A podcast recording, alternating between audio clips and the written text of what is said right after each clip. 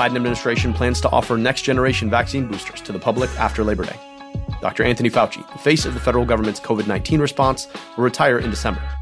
Poliovirus has been discovered in New York's wastewater, which the C D C has declared a public health emergency. This is America Dissected. I'm your host, Doctor Abdul El Sayed.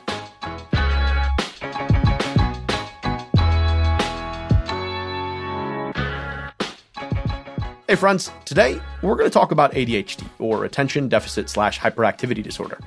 I've been thinking a lot about A D H D as I've found myself struggling to focus on everything from work to books to even Netflix. So today I wanted to talk to someone who's thought a bit more about A D H D than me, and you'll hear our conversation soon. But first, let me set it up a bit. The setup? Well, sweat glands. Wait, what? Bear with me. I only want a bit of your attention to connect the dots. Look, I hate being hot, like hate it. It's a good thing I live in Michigan where, let's be honest, it doesn't get that hot all that often. But what I hate about being hot isn't just the heat, it's the humidity. I know, that's such a cliche, but the thing about most cliches is that they're cliches because they're often true. I've been happy in a clam in temperatures over one hundred degrees, as long as it's dry heat. But the minute the humidity goes up over fifty percent, it's over. It's the sweating for me. I blame it on my desert ancestry, when long ago my people lived in the Sahara Desert in Egypt. The sweat helped them. It carried heat off their bodies as it evaporated. And that's why somewhere along the line, my ancestors were selected for sweating. But for someone living in North America, I really wish that wasn't the case. In humid conditions, sweating doesn't really help you because, well, the moisture in the environment keeps the sweat from efficiently evaporating. So what was a nifty system of physiological air conditioning becomes a coat of liquid that insulates your already hot body. It backfires, and it's a sweaty mess. That maladaptation to new environments, it explains a lot of diseases we face. Obesity is one. It isn't simply about calories in and calories out. It's actually about our bodies adapting to an environment where food was limited. Our hunter-gatherer ancestors had to make do on limited supplies of food, and so their bodies became really efficient at storing energy in the form of adipose tissue, otherwise known as fat. That's not the best for our energy-rich environment, where food is plentiful, and we have to artificially burn excess calories to avoid accumulating too much adipose. Sometimes I wonder what our hunter-gatherer ancestors would make of rows and rows of us running in place at a modern-day gym. But just like some people, like me, sweat more in humid climates, and others are more susceptible to accumulating adipose tissue, it's easy to forget that these issues are less about differences between individuals and more about the environments in which we find ourselves. I told you I'd get back to A D H D, so here we are. A D H D is an increasingly common, debilitating neurodevelopmental disorder. It hampers the ability to pay attention, control impulses, and sit still. It usually affects children, but is more commonly being diagnosed than adults too. Rates of A D H D are skyrocketing, up thirty percent over the past ten years alone. We're just starting to understand it, and there are important debates about whether or not the increase in A D H D represents a real increase in the disease itself, or simply more diagnosis as more people and providers become aware of the disorder. And yet, A D H D, like obesity or even sweating, probably has a lot to do with our environments. Thankfully, I never struggled with my attention as a child. I could sit and play with Legos or Teenage Mutant Ninja Turtles for hours. And as I got older, that ability to concentrate meant that I could focus on homework and other tasks without trouble.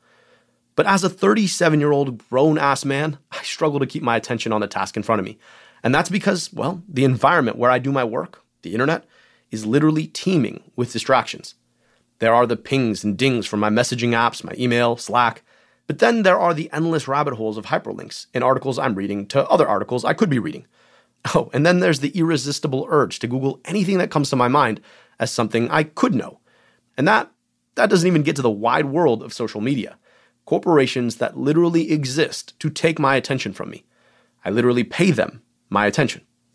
Those things didn't exist when I was a kid. They exist in a big way now. And it's not just that I'm the same person in a far more attention-grabbing environment. No, I worry that they've changed me. I mean, I crave them now. And it's not just me. It's the way my daughter, four, doesn't know a world without ubiquitous screens. Her mother and I have worked hard to limit them. But even if she doesn't get all the screen time she may want, she watches us consume those screens, big and small. And in doing that, well, we're unwittingly setting what's normal for how an adult behaves. A normal that is really, well, quite abnormal. This whole thing, it's made me wonder how much of the skyrocketing A D H D is about a changing environment rather than simply individual disorder. Don't get me wrong, A D H D is real, and it's important that people get the treatment they need to function. But in a world where corporations make billions upon billions monetizing our attention, how do we actually hold on to it?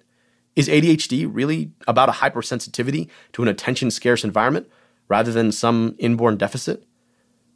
Treating individuals for A D H D without thinking about the public health implications of how our environment is savaging our attention en masse is like trying to pick off one wasp at a time without finding the nest, especially as that nest is spending millions to make billions by harvesting the very thing we're trying to get back, our attention. Okay, I stretch that analogy a bit, but, but you get what I mean. So today, with all these thoughts about attention and A D H D, I wanted to talk to someone who had some answers to my questions. And my guest today has been paying a lot of attention to, well, attention. Casey Schwartz is a journalist and author of the new book, Attention, A Love Story, about her own attention journey. In the book, she explores her own experience with A D H D and its treatment. It's a great exploration of what it means to struggle with attention at baseline, and then within a world ever more driven by an attention economy. I talked to Casey about her journey, about the world's recent rise in A D H D diagnoses, and what blame we can place, if any, on the rise of the internet and smartphones. Here's my conversation with Casey Schwartz. Let's uh, press record. Okay, here we go. All right. Um, can you introduce yourself for the tape? Sure. Um, hello, Abdul. I'm Casey Schwartz. I'm an author and a journalist. I've written a couple books, most recently, Attention, A Love Story. And um, I contribute regularly to the New York Times. Casey, I really appreciate you uh, making the time to join us to, to talk about um, your, your newest book uh, about attention. I, I, stepping back, why did you write this book? I was looking for a subject that felt urgent. This was twenty fifteen, twenty sixteen. And um, the most urgent issue to me, it seemed, was the drastic change affecting how we attend to the world around us. And I, lo- I sort of landed on that subject, um, just kind of lamenting the fact that we had gotten so casual in giving away our attention so thoughtlessly. Um, and I then stepped back and realized, oh, I personally have a long and tortured history with my own attention and spent a decade on attention-enhancing medication. Um, so I realized it was not only culturally resonant, it was personally resonant. Um, and that's that's why I embarked on this subject. Can you tell us a little bit about that that personal journey? Um, when when did you first start to experience um, inattention, and what what was your journey uh, through your own treatment and through um, your your choice to come off treatment? And what was it about that journey that was so compelling? Well, um, I arrived in college in two thousand, and at that point, mm. and I, I feel you're I think you're a little bit younger than me, Abdul, um, but I at that point Adderall had been on the American market for only four years. So, um, you know, there were older, there were pills, there was Ritalin, but there wasn't this sort of supercharged A D H D pill until until Adderall came along in the mid nineties. And so when I got to college, I was not familiar with it. Um, and I, you know, I went to one of my friends, it was freshman year. I said, I have an essay due tomorrow. I haven't even read the book. She said, here, try an Adderall. I can't stand it. It makes me want to do cartwheels down the hall all night. And that mm. for her was like a deal breaker, but for me was like the, the, the uh, an incredible advertisement. Um, and I took it, and it, indeed it was like that mythical silver bullet where you feel the sort of the key in the lock. Um, and I was up all night, and I read the book, I wrote the essay, I had energy to spare, energy to burn. And I thought, you know, that was sort of, that was the beginning of the great Adderall seduction, where I thought, like, why would I ever go through life not on this medication? Um, mm. And so, you know, it's it's sort of like one of those chicken and egg things where, you know, in retrospect, I sort of look back and I think, you know, maybe I did always struggle with attention, but it was only when I had taken this magical, so-called magical attention pill that I became, I sort of, I just sort of landed on the explanation like, yeah, my natural attention isn't enough. and it's not going to be enough. So I need to take this pill. And, you know, it started from there, and Adderall was around. There's all, there's a black market on every single college campus. I think there's the most recent statistic is like twenty-five percent of American teenagers have taken Adderall or a similar stimulant off label. It's like more popular than cannabis at this point. Um, and it just built and built from there. And I finally got my own prescription shortly after graduating from college. And I spent my entire twenties taking this drug. But as the the older I got, the more I understood this was a Faustian bargain. And I was actually drifting away from my real self in the service of this, like, sort of chemical false self. And I was finally able to get off this drug at thirty. Um, and then I would just say one other thing, which is like there, there's sort of an irony, because at the time that I was taking the Adderall, I didn't truly think that I had A D H D, although it was very, very easy to get a prescription. Um, but now that I'm not on Adderall, I'm actually not so sure that I don't have A D H D. And I, and I, I guess we can we can revisit that um, when we talk a little bit more about A D H D and its symptoms. You know, your story highlights uh, so much about the duality of this particular challenge around attention. In part, it is uh, individual. It is about one's own experience and capacity to maintain attention and focus attention as they need to. But a lot of it is also about um, living in a world where our attention is parsed in so many different ways. Literally, corporations monetize our attention in some pretty profound ways. And, you know, they... Um, you can think about their product as like an attention-robbing substance. I mean, that's that's that's the whole point. Um, all in service of trying to sell you something. And so, you know, in, in some respects, you're, you're talking about two moving pieces about whether or not, you know, the natural, normal human attention span, whatever that is, um, is uh, is capable of competing with an environment that is entirely about trying to take your attention away from you.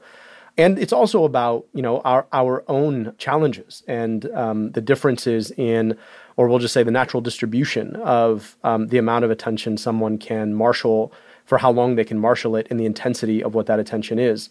Uh, and the the experience of being able to to take a medication that empowers you to, to marshal that attention. And in, in as many ways as the book is about attention, it's also about the way we pathologize inattention. And, and in some respects, that's like the contraposition of these different kinds of uh, environments. Like, it's the world that, you know, allows you to just look at TikTok for twenty minutes or sit in rows of desks in chairs for thirty minutes while an extremely boring person talks to you. And so I, just, just thinking about the advent of A D H D, maybe that's a, a good place for us to start. What is A D H D? Um, attention deficit hyperactivity disorder, um, in, in a nutshell. But before there was A D H D, there was A D D, which appeared for the first time in the D S M in as recently as nineteen eighty. And then there were precursors to A D D. There was minimal brain dysfunction. That was actually the term that was used for decades. But the problem was that no one could ever locate the so-called dysfunction. And actually, there's a wonderful book on the subject by Alan Schwartz, who wrote A D H D Nation, no relation. Um, and he he actually points out that, like, in the seventeen hundreds, there was a doctor named Alexander Creighton talking about diseases of attention. Like, so this is the idea that something can be profoundly off um, with one's attention is actually not new to the twentieth century. But we got these labels and names in actually in very recent decades. And as we think about um, how that manifests today, what are the symptoms of A D H D um, and how is it treated? Um, well, so here's the thing. There are all these sort of behaviors that are considered um, very typical of A D H D, right? So an example, you know, like, well, the classics are like impulsivity, um, difficulty paying attention, difficulty staying still. But there are clusters of behaviors that are considered A D H D behaviors, like you're messy, you're disorganized, you lose things, you're late, or your sense of time is not quite right. Um, your sense of how long things take and, and timing and things like that. You're moody, you're irritable.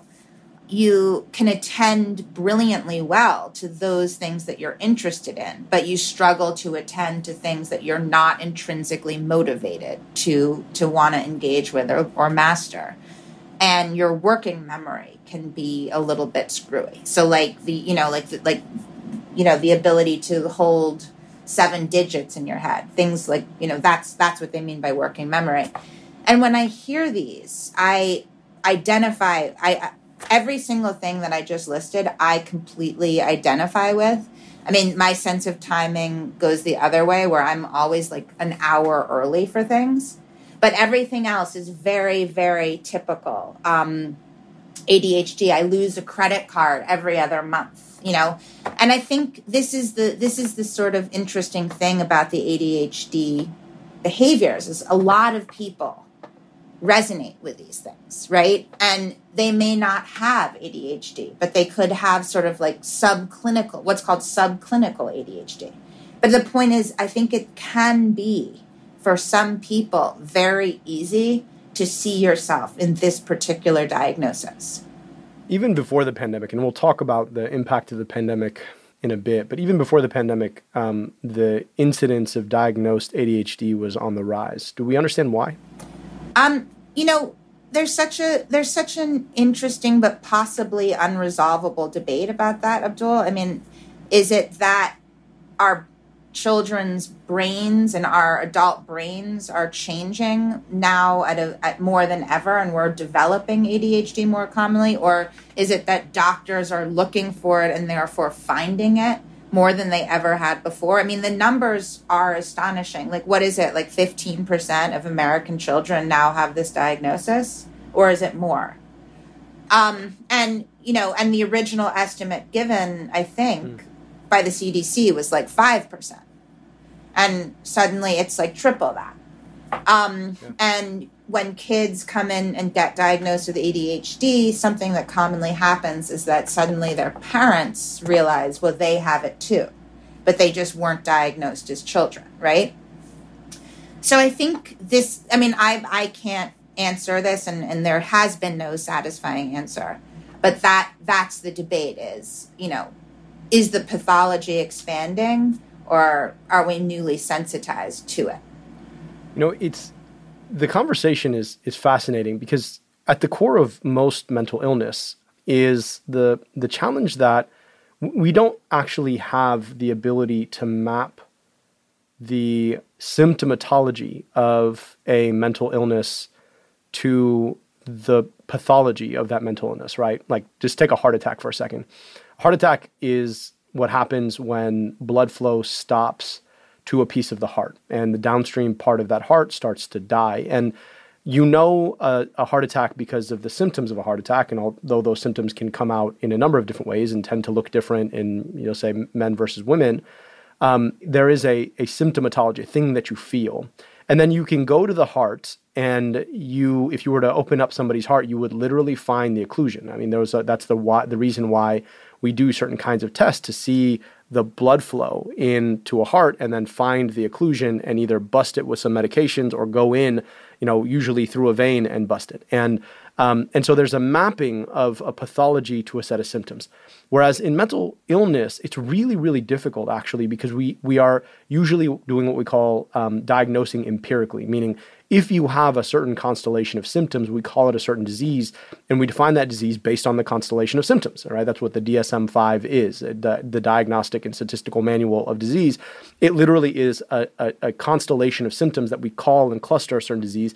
And then we found over time that certain treatments will help the symptoms. But what's missing there, and what we have in, in most of the rest of uh, healthcare and medicine, is a very, very clear understanding of what the pathology is. And when we think about the constellation of symptoms underneath A D H D, it's challenging to think about why it's growing, because so much of the environment around our attention is shifting.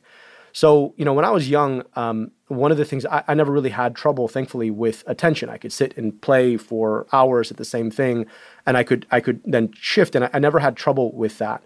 I find myself as an adult at thirty-seven years old, um, far more challenged with my attention than I ever was as a kid. And I don't know if that's because my mind has changed, and or or that's because the environment in which I'm operating has changed. Because when I was a kid, and you know, you and I are, are somewhat close in age, we didn't come up in a time when um, the alternative to what we were supposed to be paying attention to based on what the adults told us was something as addictive as social media, right? Or uh, we didn't have the choice to watch anything we wanted at any given time uh, on a library, uh, on our television. We just had what was on at the time. I remember sitting and waiting for what seemed like hours, but really was only like, you know, thirty minutes to watch Teenage Mutant Ninja Turtles. And it only came on at four o'clock and I could only watch one episode at a time. And that was that. For the rest of the time, I could, you know, do the analog stuff like play with Legos or go ride my bike or do any number of things that existed in the real world. And nowadays, right, I, I can't imagine what it's like for kids growing up in the kind of information-rich environment in which they're coming up. And so I, I wonder how much of this diagnosis is a stand-in for a change, a rapid change in the information environment that our attention is contending with, and how much of it is potentially a change in actual fundamental baseline capacity to keep attention. Right, and I, I think that that question is like the question of the decade. Um, and I think we're going to hear such amazing and revelatory findings. Like, you know, as I'm sure you know, Abdul, like now there's no proof that screens cause A D H D. No one has shown that. But what they have shown is that there is major correlation between having A D H D and spending time on screens, right? So the more A D H D symptoms you have, some research has found the more time you're going to spend engaging with screen life. Um, so that's interesting. That's not causal. Um, but that's such a good point about the fact that it's not only the screens, it's like the plethora of choices. Because I watch my two and a half year old and I'm like ashamed to admit he's even on an iPad, right? But he is on an iPad. But then he sits down and he says, no, I don't want this episode of Blippi. I want another. He always says like another one, another one. And that almost alarms me more than the iPad itself. It's like this endless selection, um, so that there's always the option to jump to the next thing. And I and I really do worry about the implication of that. Um, anyway, but the one, the one other thing to say about it is, you know, there are credible scientists out there who have in no way ruled out that screen time can induce adult A D H D. So um, I feel like it's it's a fascinating space to watch and wait.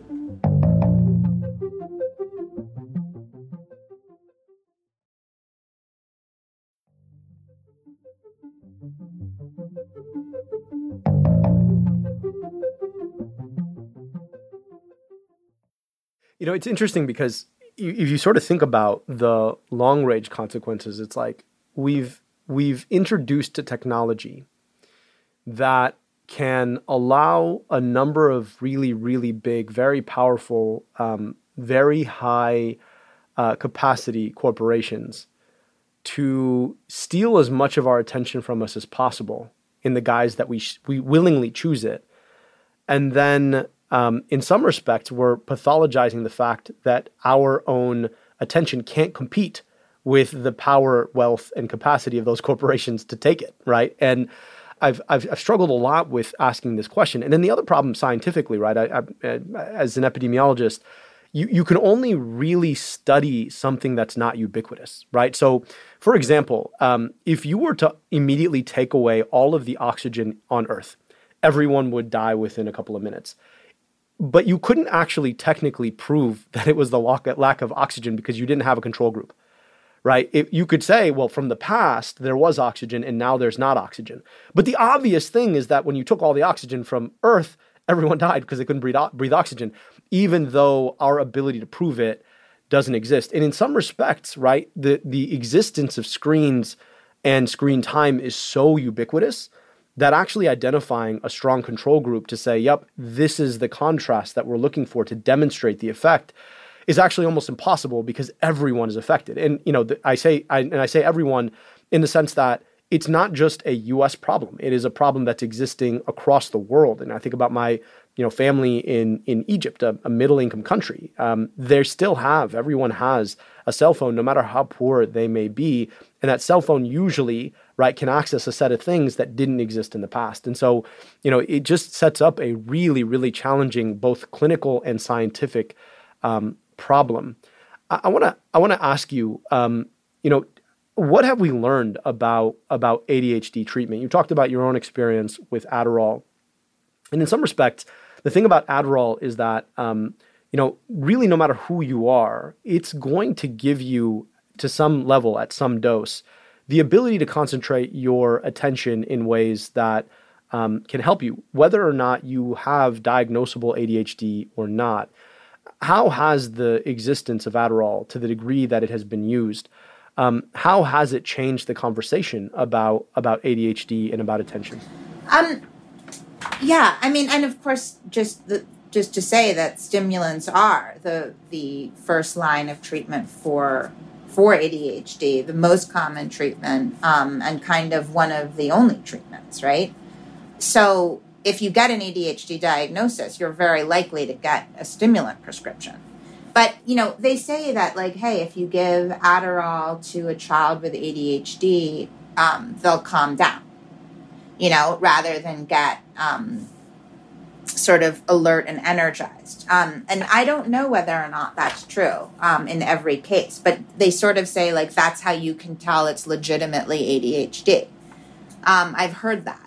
Um, and I don't know if that's true. It certainly wasn't true for me. I didn't feel calm. I felt Um, hyper alert and hyper vigilant the entire time I was taking Adderall. And only later did I sort of, I got, I got more clarity on that and the implication of that when I read research out of Martha Farah's lab at Penn showing that Adderall actually only helps performance. Um, it's sort of like a upside down U shape where if at a if you're sort of average to good to begin with, and you're taking Adderall, it can kind of bring you down. So it only helps to a certain extent. It's not the the perfect performance drug that we might hope it would be. Um, and there are, you know, there are, there really are sort of major disadvantages to what it can do for you intellectually.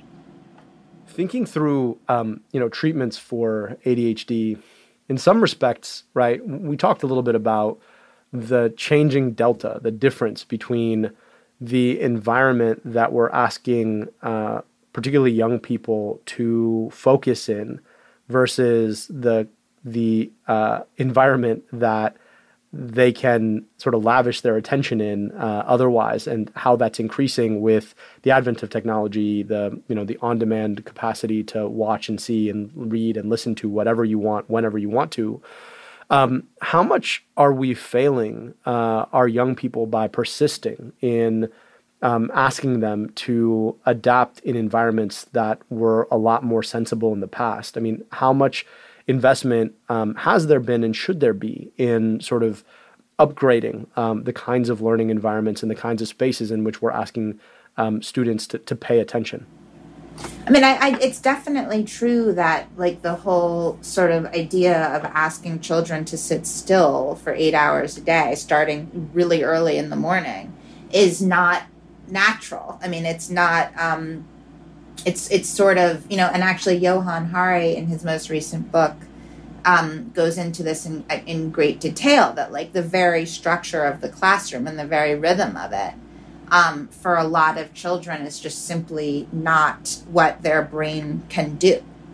And, and I think, you know, the result of that has been for children who don't conform to that structure and that setting, like there can be this enormous pressure then to have them prescribed stimulants, because, you know, you end up with the diagnosis of A D H D sometimes when, you know, you just, it's sort of like this sort of one size fits all environment isn't working for you. And there are a lot of cases of, of parents who felt pressure to get their children prescribed stimulants coming from the school. And I, I really appreciate that point because, you know, it, I think my line of questioning can come off as skeptical, um, but it's not. I, I, I very much believe that A D H D is a um, a real debilitating uh, diagnosis that, that does affect a lot of people. But the reason I, I keep asking these questions is because I do think that the nature of our systems is to, to find the easiest individual level solution to a structural social level challenge. And, um, you know, the, the, the, the structures are so aligned against us paying attention um, that uh, I worry that oftentimes while there are many people who have um, uh, very serious functional challenges because of A D H D, there are always going to be easier solutions to uh, uh, a disruptive or a Um, a, a very engaging child um, in a situation where we're increasingly asking them to do something that the attention economy is making substantially harder. And, you know, when you can sell a medication on the back end of making a particular diagnosis that is easy for everyone involved, the parents and the the the, the teachers, then that that's what's going to happen. And um, and so we really ought to be asking big picture questions about Um, whether or not, right, the, the kind of information economy, the kind of attention-grabbing uh, products that are being produced are in the best interest of our kids, whether or not our um, learning environments have adapted to what's on the other side of choosing not to pay attention, uh, and whether or not um, there isn't a broader societal set of questions that we should be asking, given we're seeing these A D H D rates climb, the rate of treatment climb, Uh, and in this this environment getting more and more weaponized against people being able to pay attention.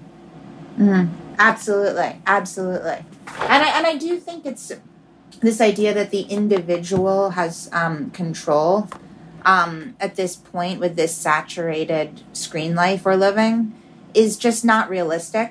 Um, you know, and there are advocates for like, hey, you know, we should all be able to sort of control our attention and hone and refine our attention. Like someone like Nir Eyal, who wrote Indistractable, sort of, I think, argues that it's that it's down to the to the individual level. Um, and, you know, for me personally, that doesn't seem resonant or realistic when we're so ensconced in this like surveillance capitalism model.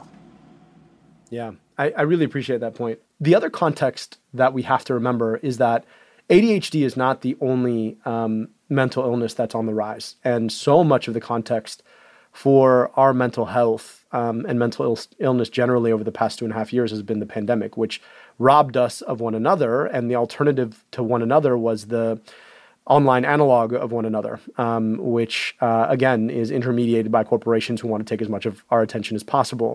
You, you wrote a, a really compelling uh, essay about what you call distract depression. Um, What is that, and um, how should we be thinking about it in the context of this pandemic? Um, right. So that article, The Age of Distractive Depression, that um, all credit to my editor for the headline, um, was a recent New York Times piece. And it just started as the question like, hey, what's been going on with pills for Americans since COVID started? Simple question, right? Um, a lot of that information is not publicly available. Um But we were able to get um, a couple different databases and other research out there and to start to put together a picture of like what pills, what prescription pills for mental health were Americans turning to since COVID started.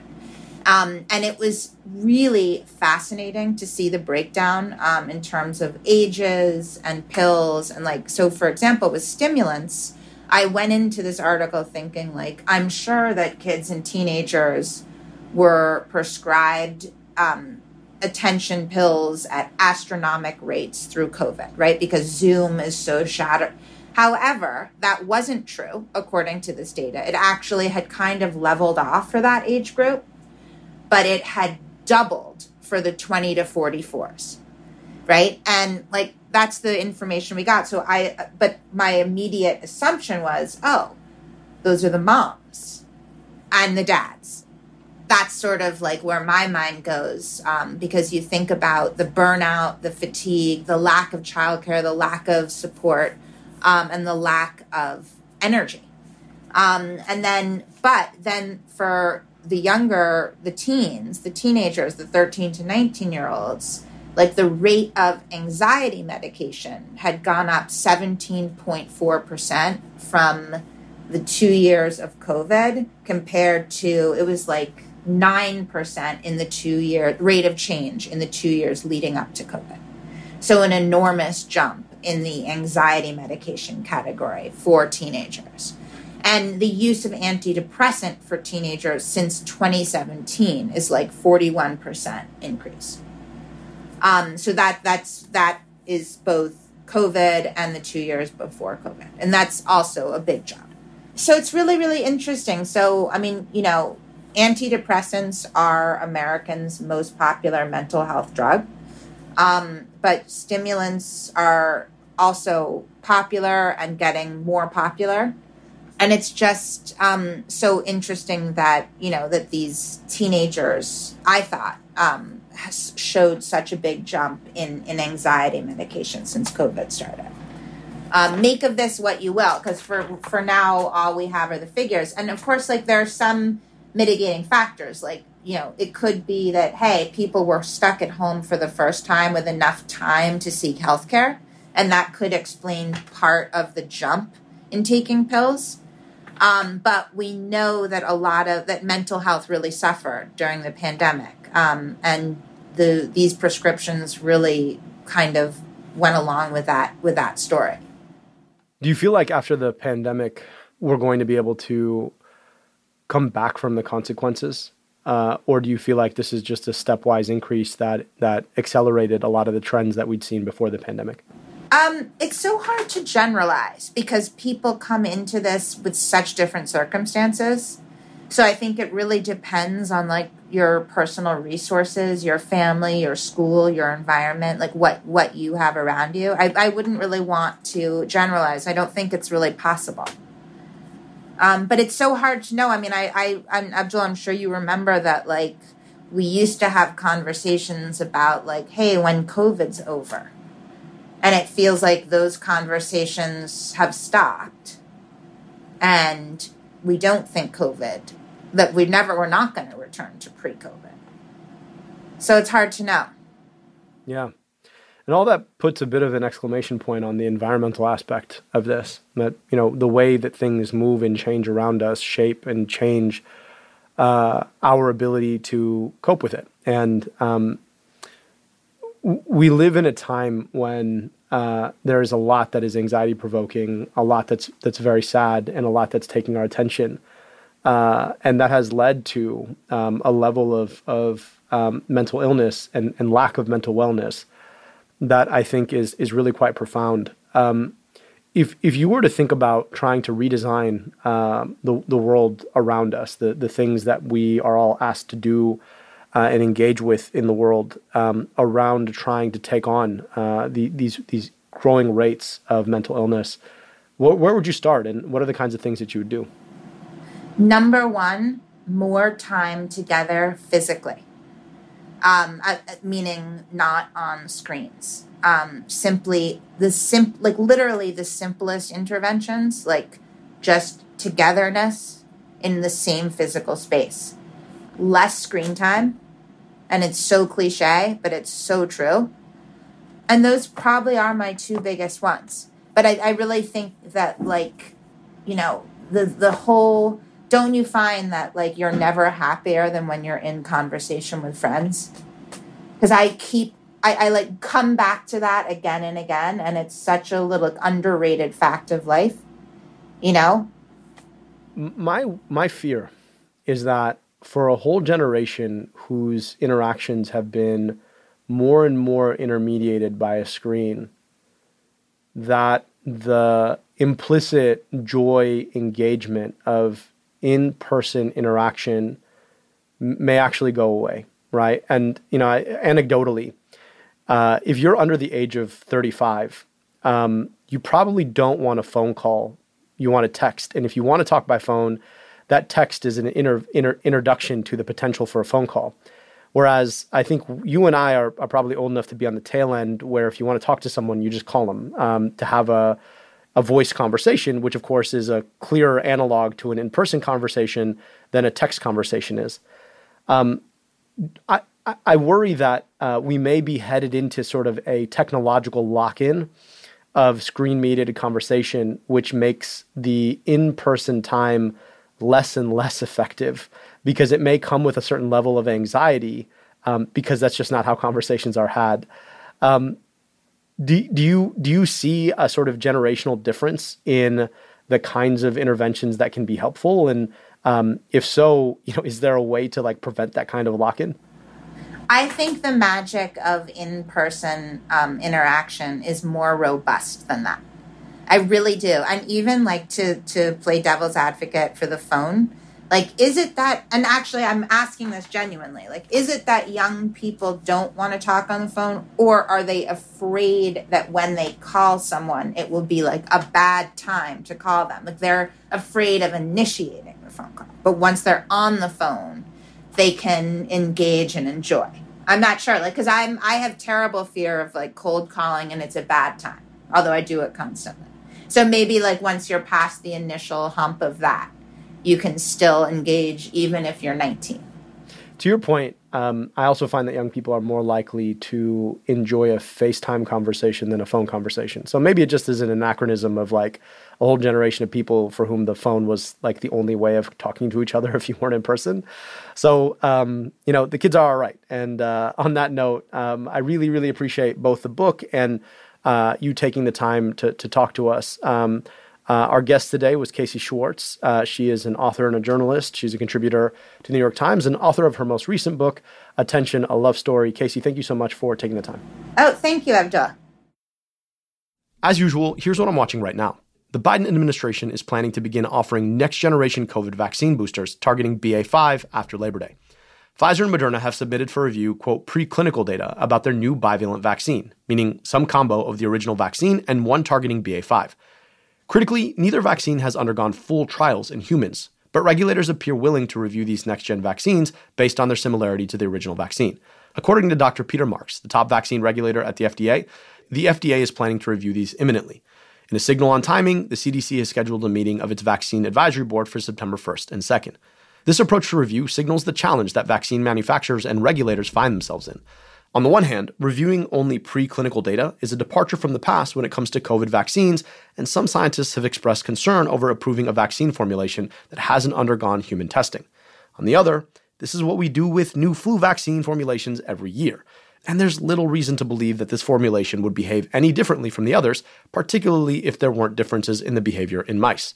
More pressingly, awaiting trials would delay approval for months, during which the virus would have evolved, rendering these vaccines less valuable. But there's a bigger picture. Only about seventy percent of Americans are twice vaccinated. Only about a third are three times vaccinated. The vast majority of people getting seriously ill with COVID are the unvaccinated. So it's questionable how effective a new vaccine, a fourth dose, will be against serious illness, which is, of course, what the vaccines were designed to prevent. It's never really a good time to leave, but you have to leave sometime. I might as well do it now, because I want to make sure that when I do leave, I still have the energy and the passion and the health to do the kind of things that I want to do. After thirty-eight years, longer than I've been alive, as director of the National Institute for Allergy and Infectious Diseases, the arm of the N I H that oversees infectious diseases, Doctor Anthony Fauci announced that he will retire in December. I don't have to tell you this, but this is a clear loss for public health. Doctor Fauci is the world's expert on government responses to infectious disease epidemics. He's been doing this since the early days of H I V back in the eighties. Ebola, Zika, COVID, his combination of technical scientific leadership and his unflappable fact-driven gift for public communication have made him an invaluable public servant who's worked under seven different presidents. And yet, we're probably not going to see the likes of Doctor Fauci again soon.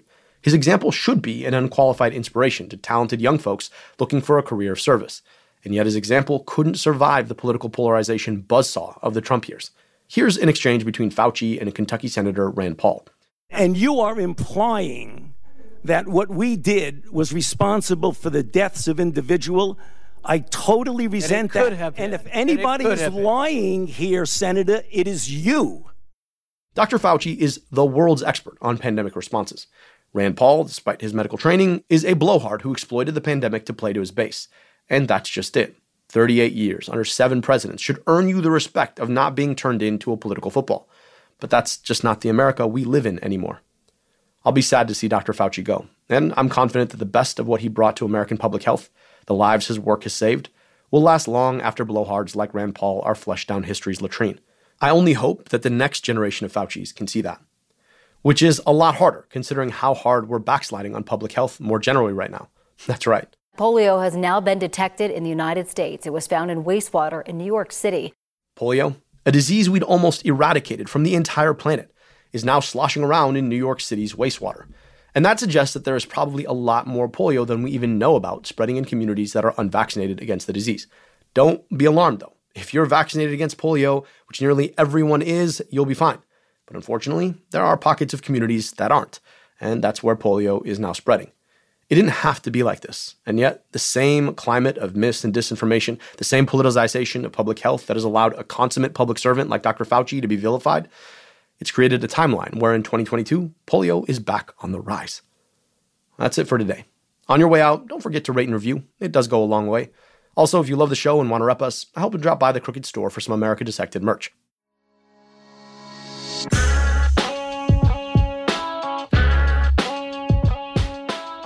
America Dissected is a product of Crooked Media. Our producer is Austin Fisher. Our associate producer is Tara Terpstra. Veronica Simonetti mixes and masters the show. Production support from Ari Schwartz and Inez Mata. Our theme song is by Taka Suzawa and Alex Sugiera. Our executive producers are Sarah Geismer, Saint Gerard, Michael Martinez, and me, Doctor Abdul Al Sayed, your host. Thanks for listening.